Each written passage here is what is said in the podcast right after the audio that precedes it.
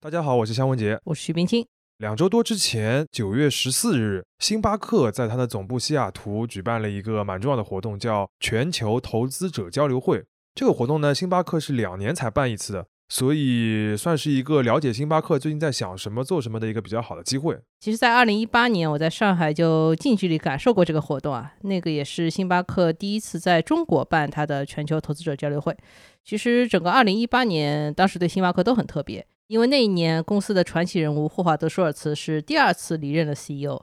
哎，这个谁能想到，在二零二二年，我们竟然又见证了舒尔茨在这个会上交接班啊！又又交接班，哎，他引入了这位新的 CEO，叫拉克斯曼·纳拉辛汉，这是一位印度人啊。他之前是英国快消巨头力杰时的 CEO，嗯，很有名的一个公司，它的下面的品牌。对，然后过去半年里面呢，星巴克因为已经有几位高管离任或者是退休了。所以拉克斯曼其实接手的是一个挺复杂的局面，相当于他不仅要提升业绩，也要与团队来磨合，然后来实现星巴克的 Reinvention Plan，所谓的全球重塑计划。又是全球又是重塑的，听上去这个计划就很重磅啊！啊，确实有很多重磅的内容啊。今天主要来讲讲是里面其中中国的部分，就是星巴克中国董事长王静英披露的叫“二零二五中国战略愿景”。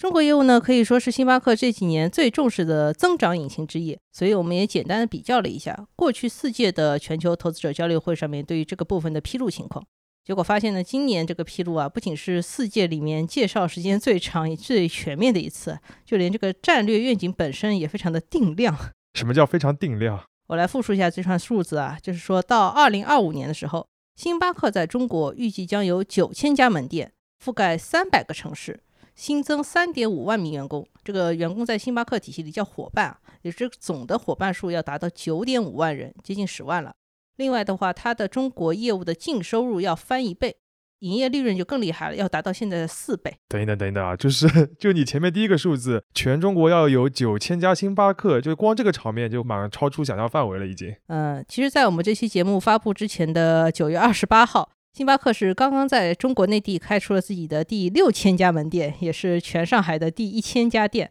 顺便一提啊，这个店和星巴克在二零零一年的上海首店选在了同一个楼里，也是有点缘分啊。目前上海也是全球星巴克门店最多的一个城市。关于这个情况，我们可能接下来还会提到。所以，我们讲了这么多次咖啡的节目，终于要来讲一讲星巴克这个品牌了吗？对的。这次星巴克中国给出的是一套非常清晰明确的发展目标，那大家肯定会问：这个有可能实现吗？这么激进的数字？结合这次王静怡女士的介绍，以及我们对于星巴克中国的长期观察，我们呢是希望从以下三个方面给出一些值得我们后续观察和讨论的信息。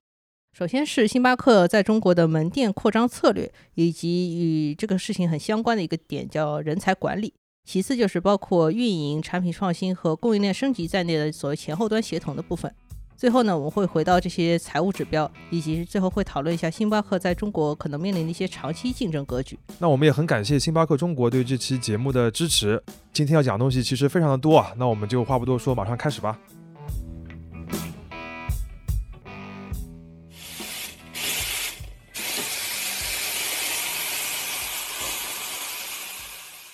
这里是商业就是这样。那我们就进入第一个点，就是门店扩张和岳老师刚才强调的人才管理。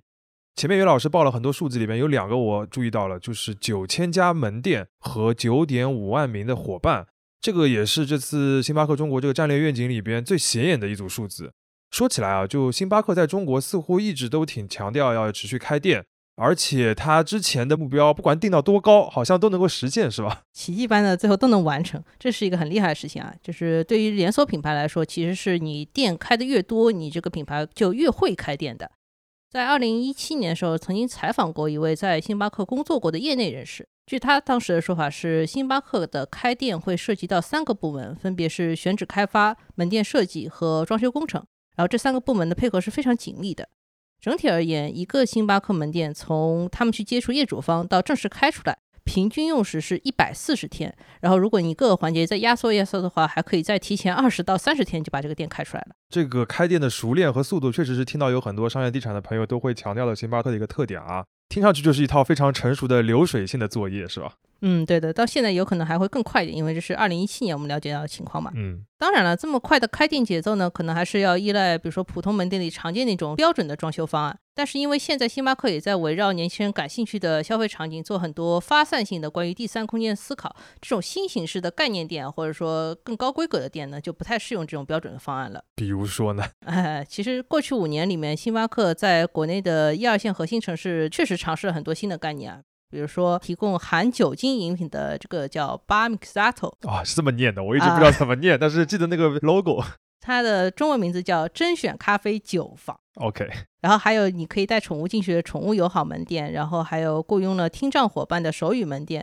然后还有环境比较友好的绿色门店，以及能够展现中国文化的非遗门店等等。哇，这个后面几个就听上去比较 fancy 啊。其实简单来说的话，就是它除了快速的复制那种标准的店以外，还是在增加一些门店的各种各样的形式的，也等于是要为了瞄准市场上一些新增的一些需求，可以这么理解吗？嗯，可以这么理解。具体未来开什么样类型的店呢？我们现在不得而知啊。个人非常希望在这一轮门店继续快速增长过程里面，星巴克能把这些新概念的门店落地到更多的城市里面，就是不要简单的 Ctrl C Ctrl V。哎，对。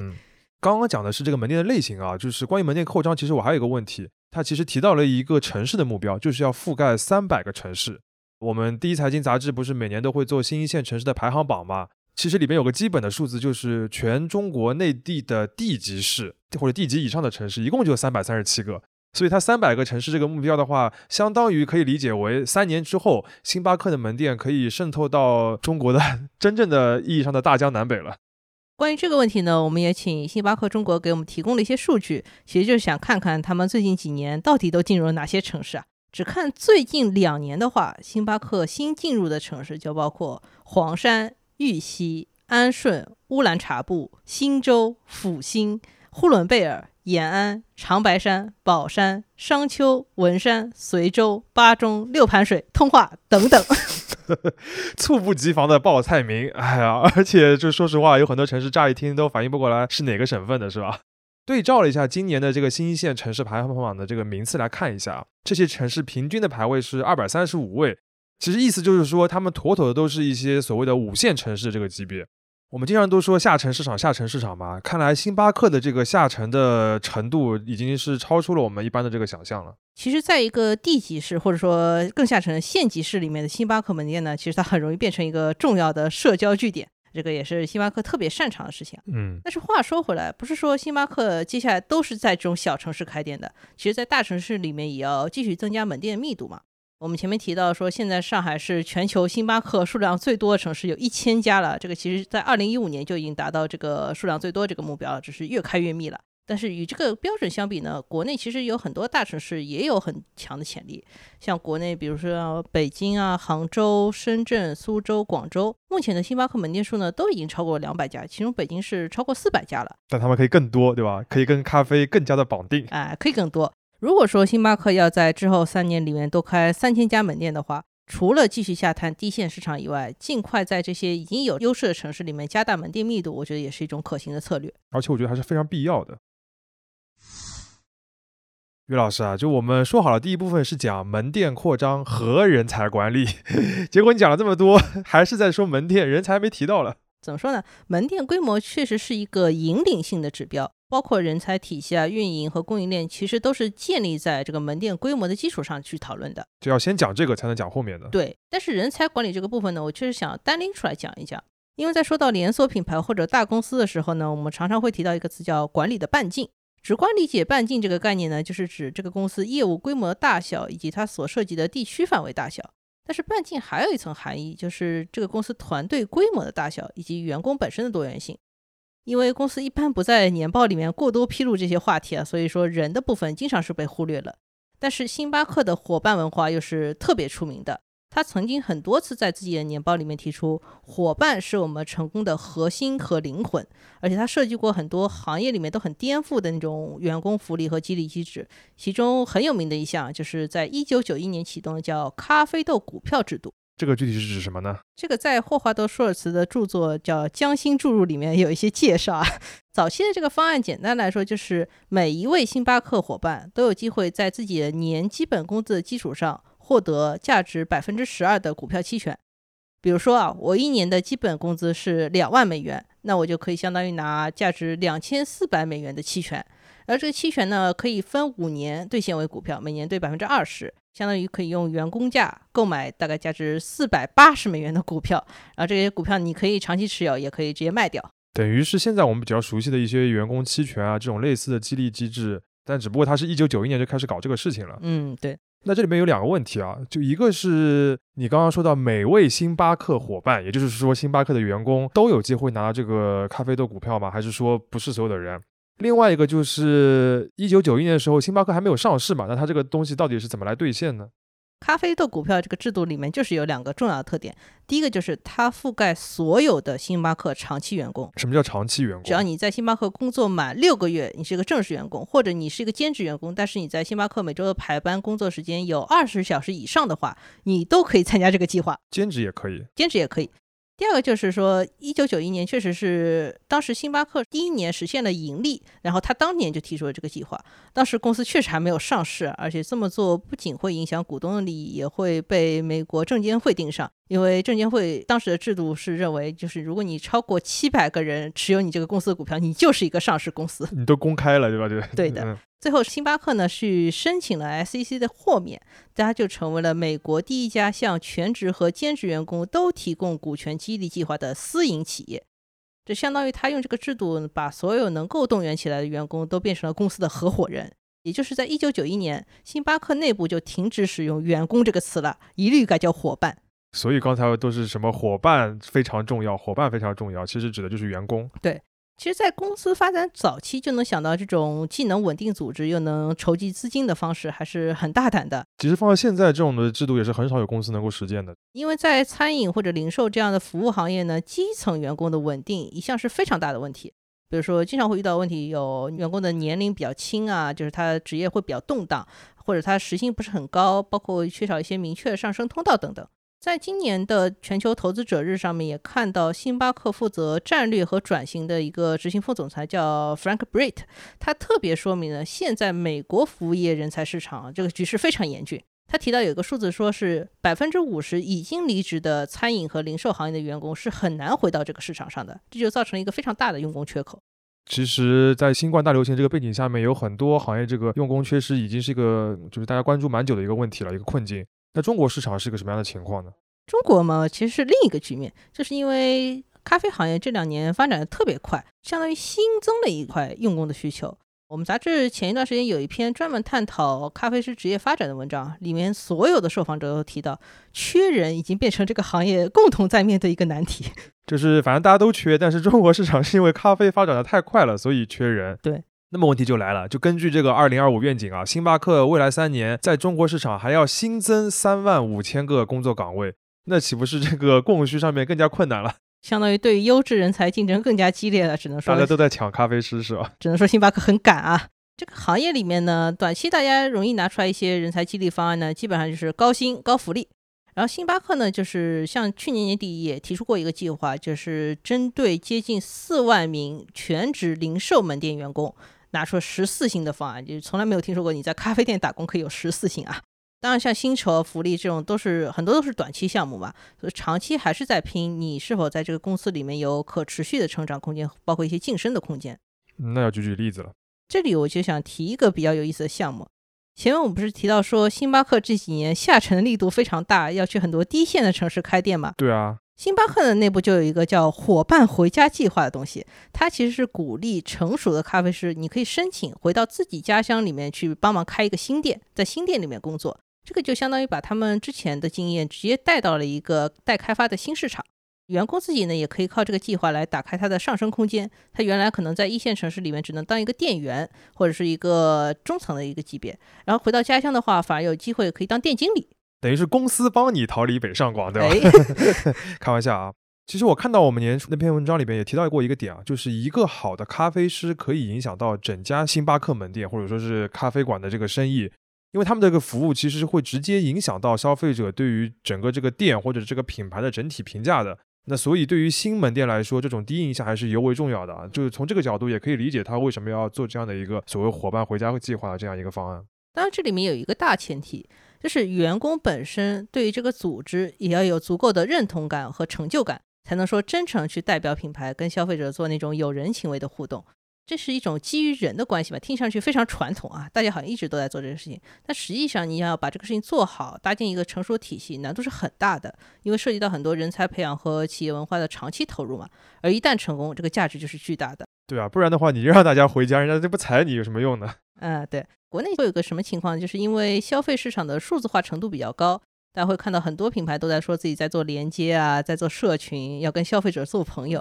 但实际上他们在干什么呢？他们就在发券、搞微信群、搞直播。这个其实更像是一种基于交易的关系。这个就跟我们前面提到基于人的关系相比呢，就会更脆弱一些。刚刚岳老师是直接翻译了几个互联网热词。刚才我们其实讲的还是属于这个连锁品牌里边人才策略当中比较偏文化或者相对比较软的一些部分啊。对。但是其实还是有比较硬的一些部分，就是比如说如何提升人的效率，或者是最大限度的优化用人的这个需求，这个部分星巴克怎么做呢？这里我们正好可以讨论一组数字，在二零一五年到二零二二年之间，星巴克中国曾经六次同时披露过他们当时的门店和伙伴规模的数据。理论上，我们拿这两个数字一除呢，就可以算出来他们当时单店的人员规模是什么样的。当然啊，这里的伙伴数据是同时包含了门店零售和知识中心两部分总和。门店零售很好理解，就是在门店里面做咖啡这些伙伴；知识中心呢，主要是类似于像管理层以及像人力、行政、技术这类偏中后台的岗位，是都放在知识中心里面的。所以只能说是一个很粗略的算法啊，就我们就稍微算了一下。是在二零一五年初的时候呢，星巴克中国平均每个门店会配有十六点七名伙伴，然后在二零一六年到二零一七年的时候就降到了大概每个门店是十四名左右，然后到二零二二财年这个数字会进一步下降，它会下降到每个门店十名左右。啊，从十六点七到十，呃，我有点理解你为什么在这边举这个数字啊，因为我们前面讲到的是这个人的效率或者工作效率的这个提升嘛，那你既然每个门店的人少了这么多了，那就是涉及到这个效率的问题了。可能一方面是因为就是支持中心的这个部分本身它的支持能力更强了，这个部分的人员规模呢可能是不用随着门店规模同步增长，不是说你开九千家店我就要同步再招很多很多的后台的人。另外一方面也有可能是因为门店本身的人效更高了。这一次呢，关于星巴克中国二零二五战略愿景介绍里面也特别提到了一些门店层面的数字化解决方案。包括一些更智能的排班表啊，或者更智能的库存管理系统等等，这些对于长期提升门店员工的效率呢，肯定也是有帮助的。那这个就是要讲到袁老师前面讲的第二个大点，就是运营、产品研发还有供应链的这些前后端协同的这个问题了。其实所谓的运营、产品和供应链各自都是很大的话题啊，要不我们还是拆开来讲一讲，好吗？对，那先说运营吧。星巴克在中国最近几年主要的两个基础工作就是数字化以及拓展新的需求场景。数字化部分很好理解啊，像是星巴克 APP 啊、小程序、自营电商强化都在这个部分里面。然后全场景的话，除了我们前面提到的门店这个层面，特别重视另外一个层面就是外送了。嗯，我看外送这个部分，它的定的目标数字也蛮高的，就是希望三年内实现总计超过四亿外卖订单。然后外送的年销售额要比二零二二的这个财年要翻一个番，嗯，很高的一个要求啊！我最早接触这个外送业务的时候，星巴克的合作伙伴还只有饿了么。呃，当时那个亮点我还有点印象，就是他专门设计了一套下单、取单和配送流程，有一些专属的配送员，然后专属的一些配送箱啊之类的。后来呢，星巴克又增加了跟美团的合作。据说啊，现在每一单外卖星巴克饮品的平均配送时间都只要十九分钟了，很快。店还是比较密的嘛，对吧？时间短一点也可以理解。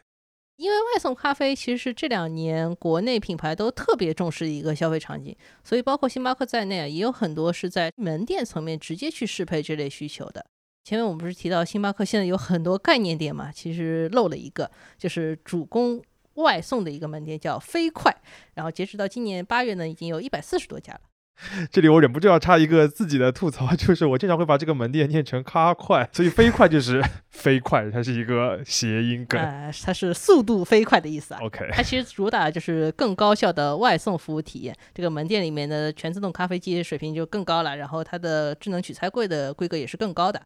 总体来说呢，它还是一个很舒适的空间。我有一次早上就在一家搓搓新的飞快门店里面办公啊，这个店里面其实那种忙而不乱的状态，只配了几个店员，但是大家的操作效率都很高，然后呢，跟进店的消费者沟通也很充分，然后那个新机器又是不灵不灵的，这个整个在里面坐着心情就很好。新机器不灵不灵的可还行，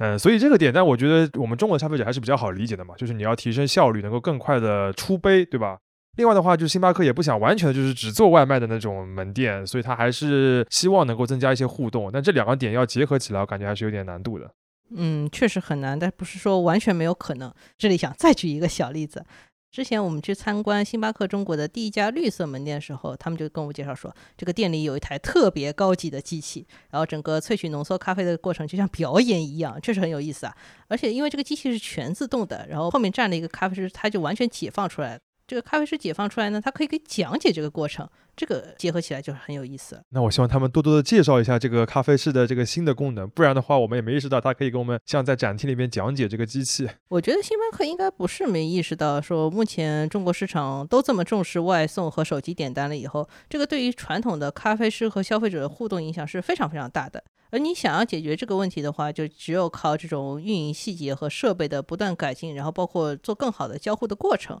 才有可能兼具所谓的效率和互动。呃，简单粗暴的讲的话，就是他还是希望能够做到既要又要这种感觉。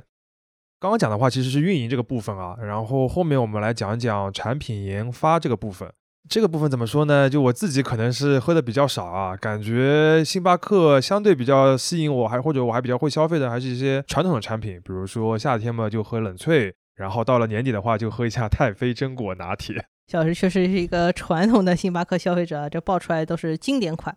不过，这个直觉反馈的背后呢，就涉及到一个比较复杂的行业问题。我们经常开玩笑说，目前国内咖啡行业最重要的趋势就是咖啡奶茶化嘛。哎，他会用各种各样新奇特的奶啊，或者风味糖浆，还有小料的部分来魔改咖啡，就把咖啡变得非常的花哨。然后消费者追求的也不一定是咖啡本身，而就是一种略有咖啡味的饮料。尤其是现在号称的那种特调咖啡，我觉得就是咖啡的味道已经喝不出太多了。呃，这个就有点过分了。简单来说，我觉得是大家的产品研发策略都太雷同了，基本上都是在围绕风味配料的部分做调整嘛，而且用的都是那种反馈很直接的方案，比如说要换糖浆之类的。其实咖啡本身是一个风味很丰富而且很精细的东西，完全可以用很多别的创新的手法把它这种内在优势激发出来。感觉要进入岳老师的这个专场部分了。就说实话，你不提这个点的话。我确实会有一个潜意识里面的一个概念，就是把所谓的咖啡创新和加那些奶茶这种画个等号了，就没有想到咖啡还有一些别的东西了。确实有别的创新方案，比如说，我觉得今年星巴克提出来那个冰镇浓缩系列就是一个潜力股。什么叫冰镇浓缩？你没有喝过是吗？呃，哪两个字？就是冰块的冰，震动的震。哦，哎，这个产品的变化呢，其实不是说它放了什么特别的风味糖浆，而是它在咖啡的调制方法上面有很大的突破。这个产品就是要靠咖啡师快速的晃动手里的那个冰摇壶，就像调酒一样的，这个把咖啡冰块和糖浆充分混合，然后这个成品倒出来呢，会有一层很特别的泡沫，这个口感跟传统放冰块那种咖啡是很不一样的。包括因为它在那里摇嘛，所以说等待的这个过程里面观赏性也很强。那确实是非常鸡尾酒的那种感觉了。这个的话就让我想到你前面提到那个点，就是星巴克不是说既要又要嘛，就是它还是在追求效率的同时，希望你消费者还要跟咖啡师有一些互动。但 我觉得这个比较有表演感觉的这个冰镇浓缩，就是一个算是个可以尝试的点。嗯，我建议你可以去喝一喝这个产品。让我觉得很有意思的另外一个点呢，就是虽然它这个制作过程本身很酷炫，然后也加了风味糖浆，不是没有加啊，还是有风味糖浆的，呃，有的，好吧。但是我觉得它很有意思的另一个点就是它的核心还是星巴克最重视的那个最传统的意式浓缩咖啡的部分。其实过去几年呢，星巴克是花了大力气在门店里面放一些像虹吸啊、法压啊或者手冲这种精品咖啡里面非常常见的萃取手法，然后也引入了很多技艺很高超的咖啡师来给你操作。这个其实是很有助于消费者来进一步感受咖啡本身的风味差异的。本来我以为它就是往这个方向发展了，结果它回过头来竟然又能在这个最传统的意式浓缩里面做出创新，所以我是觉得这个是非常惊喜的。我也很希望这个系列后续能出更多的新品啊。确实，你前面讲的那些像虹吸法呀或者手冲啊，就是在它那些甄选店里面都会看到。但说实话，这个的话，其实很多咖啡店里面都可以做到嘛。那你刚刚讲的，其实就是意式浓缩本身它这个擅长的地方，它还在玩一些新的花样。对的，啊，这是一个点。不过产品这个部分，我觉得还是大家自己去体验比较好啊。就是岳老师其实刚刚也就是举了个例子啊，听过不如喝过啊。那我们还是来讲一些我们比较擅长的、比较 solid 的部分，来讲讲这个供应链啊。其实之前好几期的这个节目，不管是讲咖啡还是不讲咖啡的，我们都会提到供应链这个概念。尤其是对于规模很大的连锁企业来说，你要支撑前端，我们刚刚讲那么多门店也好啊，产品也好。这些业务的拓展，你就必须要有很强的供应链，而且前面你的花样越多，你的供应链就是要越强大。那最极端的情况呢，就是那种全加盟制的这个企业，它的总部其实就相当于一个原料的供应商和一套供应链的管理体系。确实啊，这个咖啡行业完全不例外。但是稍微有一点点特殊呢，就是咖啡本身是一个全球性的农作物，全世界最重要的几个咖啡消费国，举几个例子：美国、日本，包括北欧的一些国家，他们自己都不产咖啡。中国情况有点特殊的，就是因为中国是有云南这么一个咖啡产区的，所以它既是咖啡原产国，又是咖啡消费国。就是这个消费和生产两端是都是分散的或者不交叉的，确实是一个特点啊。那你刚刚讲到云南的话，其实也是最近几年经常会在咖啡店里看到的一个比较火的国货概念。国货确实啊，其实我在二零一八年初呢，也去了云南普洱去看当地的咖啡市场啊。所以这个咖啡是种在普洱的吗？哎，对，它会有普洱味吗？没有啊。这个是个烂梗，Sorry。当时我去的时候呢，正好是产季的后期，所以交易的环节也很活跃。我们也拜访了星巴克在当地的收购点和一个叫种植者支持中心的地方。在这个支持中心里面呢，我们见到了一位云南当地的小哥，他其实是星巴克的杯测师，相当于农民送过来所有的咖啡豆都要由他用舌头检验一遍，然后再结合很多其他的因素，比如说什么含水量啊、品质的一致性啊之类的，来给咖啡豆做评分，然后定了等级以后才能定下来价格。其实整个咖啡的种植，包括说处理的环节都特别的辛苦，然后这个里面有很多细节会反映到咖啡豆的风味和品质上面，然后最后也会体现在收购价格上面，这是一个连贯的体系。杯测试，反正我听岳老师讲过很多次，对吧？你这次是简单介绍一下，以后有机会我们再展开。嗯，这个相当于是整个咖啡供应链一个比较前端的一个部分，对吧？就是其实和别的一些农产品非常的像。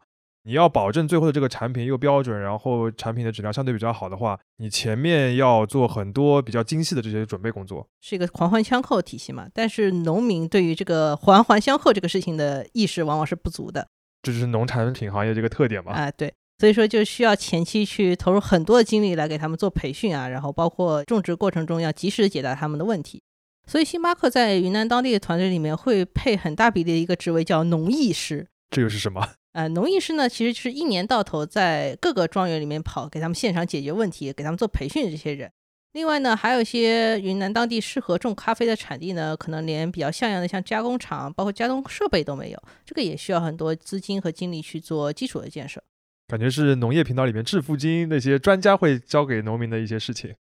哎，当然只能说所有环节做到位了，说卡农才能获得比较好的经济回报，并且在行业里面获得比较高的认可嘛，就是这个逻辑还是成立的。之前分享活动上面我也见过一位非常优秀的云南女咖农，她叫叶萍，她就是自己去学了这套方法以后觉得很厉害，然后就自己成立了一个合作社，带着村里的女性一起种咖啡。而，这个合作社出的咖啡豆呢，品质还蛮高的，有一年还成为了星巴克的甄选咖啡豆，这个知名度一下就打开来了。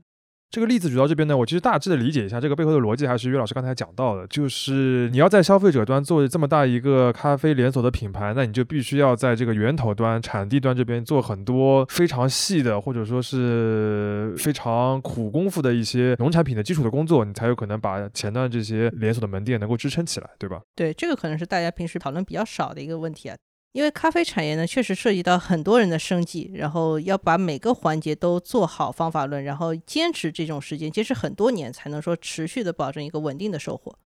前面我们讨论主要是产地嘛，其实。供应链除了产地还有别的，嗯，因为二零一七年在上海烘焙工坊开业的时候，我们就发现啊，这个不仅是一个特别大的星巴克门店，还是星巴克特别重要的一个供应中心。因为当时全国所有星巴克甄选咖啡豆的烘焙和包装都是放在这个工坊里面完成的。嗯，它是个厂，它是个厂。而到二零二三年呢，在上海隔壁的昆山还会再开出来一个很大的厂，叫星巴克咖啡创意园。它的核心呢是一个非常大的咖啡烘焙厂和一个物流中心。正式投产以后呢，这里会烘焙全球各个优质产区的咖啡豆，而且这些豆子会输送到星巴克中国所有的门店。这个就很像一个制造业当中的制造基地和物流中心的这样一个概念，对吧？就是怎么说呢？我感觉和烘焙工坊是一个概念，只不过它就是扩大版的一个烘焙工坊啊。对啊，我们不是说未来星巴克中国要有九千家门店嘛？这个其实相应来说，你要支撑这样一个发展规模的话，你确实需要一个很大的生产基地，啊扩很大，对吧？比如说我们看到一个数字，就是说这里每年咖啡豆的烘焙产能是超过了六千万公斤。什么概念？这什么概念呢？就是我们拿一杯意式咖啡大概要用二十克粉来算啊，相当于折下来是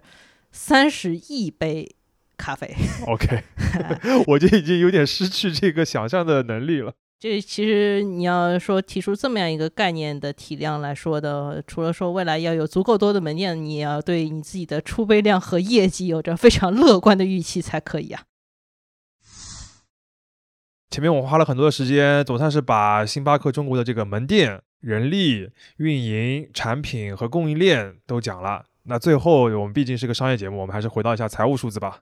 对财务目标是我这次印象特别深刻的部分，因为这个数据披露的非常细。这块几个重要的数字呢，再给大家提一次。有两个是我们节目开头就提过，就是三年内的公司营收增长要翻倍，然后营业利润要达到原来的四倍。然后此外呢，还有两个针对新门店的要求，就是要做到两倍的销售投资回报率，以及小于两年的投资回报周期。这里还要跟大家稍微说明一下，星巴克是上市公司，它的中国业务在季报和年报里面都有一些数据的披露，但不是很多。像是营业利润、新店投资回报率和投资回报周期这些指标呢，我们也是第一次见到。这个也是为什么叶老师说这些数字是让人印象非常深刻的，而且真的是感觉怎么说呢？目标定的非常的大。尤其你想，它已经原来是一个六千家的规模了，然后它在三年里边要达到营收要翻倍，然后营业利润要原来的四倍，其实是一个怎么说呢？你就在一个很大的基础上面还要再往上翻，这个概念，嗯，对，这里我们就是你前面提到营收目标的话，其实我们做一个简单的分析啊，我们去看了星巴克二零一八年至今所有财季的中国区数据，然后我们去算它的单店收入的变化情况，其实可以发现啊，除了是受疫情影响特别严重的几个季度以外呢，这个数字。基本上是稳定在十七点五万美元左右，就是星巴克中国每家门店平均每个季度就是赚十七点五万美元，当然好一点的时候可以到十八万美元甚至更多，但是也不会增长很离谱。它是稳定的，但是完全是稳定的。那相当于，如果你的门店数从六千家增长百分之五十到九千家，然后你乘以一个稳定的单店收入，这个营收也就是相应增长百分之五十啊。就它的目标是一百，对，完全不一样，对吧？更不要说新店，往往还有个所谓业绩爬坡期，然后再加上偶尔的疫情影响，这个目标其实很有挑战性的。对，当然了，星巴克除了跟门店强相关这种现场点单和外送的收入以外，也有一些其他的收入来源。比如说，我们这是在二零二五中国战略愿景里面看到周边产品销售，就是星巴克很想发力的一个点。这个希望未来能够创造百分之三十左右的年均增长率，也是挺大的一个目标。忘记了，就是它还有个周边这一块部分，还是蛮多的，对吧？大家日常每年还是会消费一些的，等于是要从一个单纯卖咖啡和卖第三空间的这样一个公司，变成一个咖啡加第三空间加杯子都要卖的一个公司。虽然有这些辅助增长点啊，但是我还是非常好奇，像营收翻番和营收利润翻两番这种目标啊，对于星巴克中国而言，到底要怎么达成？因为这意味着，不管是运营、人力还是供应链，你都要提升到一个很高的水平上面。比如门店层面，那我们可能想象到一个未来情况，就是会有比较大比例的外送的单子，这个到时候人手能不能匹配上这些需求，就是很值得考验。还有就是成本端，就是是不是能够通过规模效应进一步的把前期的成本压一压？那就是刚刚讲到那个在昆山的咖啡创意园能够发挥多大作用？制造业，制造业啊，对对对。呃，另外就是所谓新店的这个投资回报率和投资回报周期这两个指标要求也特别高。嗯，这个跟我们印象中星巴克是在每个门店上面都花很多钱，而且也不着急收回成本，这个感觉就不太一样了嘛。当然，这里面可能也有些小的方法，比如说有的设计方案，或者说建材啊、运营层面做一些环保的策略，其实是有助于降低门店的前期成本的。嗯，另外，如果你去设计一些整体效率更高的门店，比如说我们前面提到飞快，那可能也容易帮他达到这个目标。当然，这里还是要强调一遍，针对星巴克中国营运目标的分析和展望，是我们基于已知的财务数据和运营数据以及业务层面公开信息给出的推测，这里不构成任何投资建议。简单总结一下，就是星巴克中国其实给自己的未来三年定了一个非常高的一个目标，而要实现这个目标，你就需要拓展一些新的增长点，比如说外卖或者一些新的门店形式。同时呢，你还要想方设法的提升你这个公司整体的经营效率和经营的质量。那主要的方面呢，就是我们前面提到的那几个大点。我们节目之前聊过不少的咖啡品牌，里面有一些本土的新兴的公司，也有像跨国的连锁，新的热点很多。但是你如果去看一些业内讨论呢，会发现这些新的玩家呢，还是绕不开星巴克。他们呢会将星巴克中国的规模和业绩作为一个特别重要的参考，相当于所有的品牌都在比划着自己跟星巴克是一个什么相对的关系啊。这也是为什么我们聊这么多咖啡的这个内容，还是想要讲讲星巴克啊，因为它某种程度上是成为了一个市场或者这个行业的一个锚点。但是呢，这种比法或者说这样的一个思路背后是有个隐藏的逻辑问题的。就是你把它说的成锚点的话，好像是星巴克中国本身是一个静止的事物，对吧？它自己不动的。但实际上，星巴克在中国的业务本身是要快速的增长的。那你听完这期节目的话，对这一点其实是会有更深的一个理解。说到这里，还有一个点也是我们一直想表达的：很多咖啡品牌去跟它的参照系比较的时候，很多时候还是集中在一些显性的指标上，比如说门店的规模、城市的覆盖数、我的产品和价格的关系。这些指标当然很重要。但是这不是咖啡行业唯一重要的话题啊！对于任何连锁品牌来说，在星巴克体系里面，那些水下的部分其实都是不能忽略的。开头不是提到星巴克重塑计划吗 s h o r t s 就说了，重塑不是改变公司的价值观，相反的，像注重人、注重咖啡本身这些点，应该更值得强调，因为公司内部做事的方式和品牌的调性是息息相关的。在二零二二年的当下，呃，有疫情的反复的冲击，然后人们消费欲望的受阻，再加上竞争对手的变多，其实对于一个咖啡品牌来说，很容易被这些短期的外部的因素而干扰，使得自己的动作走形。但对星巴克来说，还是要明确一个点，就是自己究竟是一个什么样的品牌，未来还能给消费者带来什么样独特的体验。最大的竞争对手永远应该是自己，商业就是这样。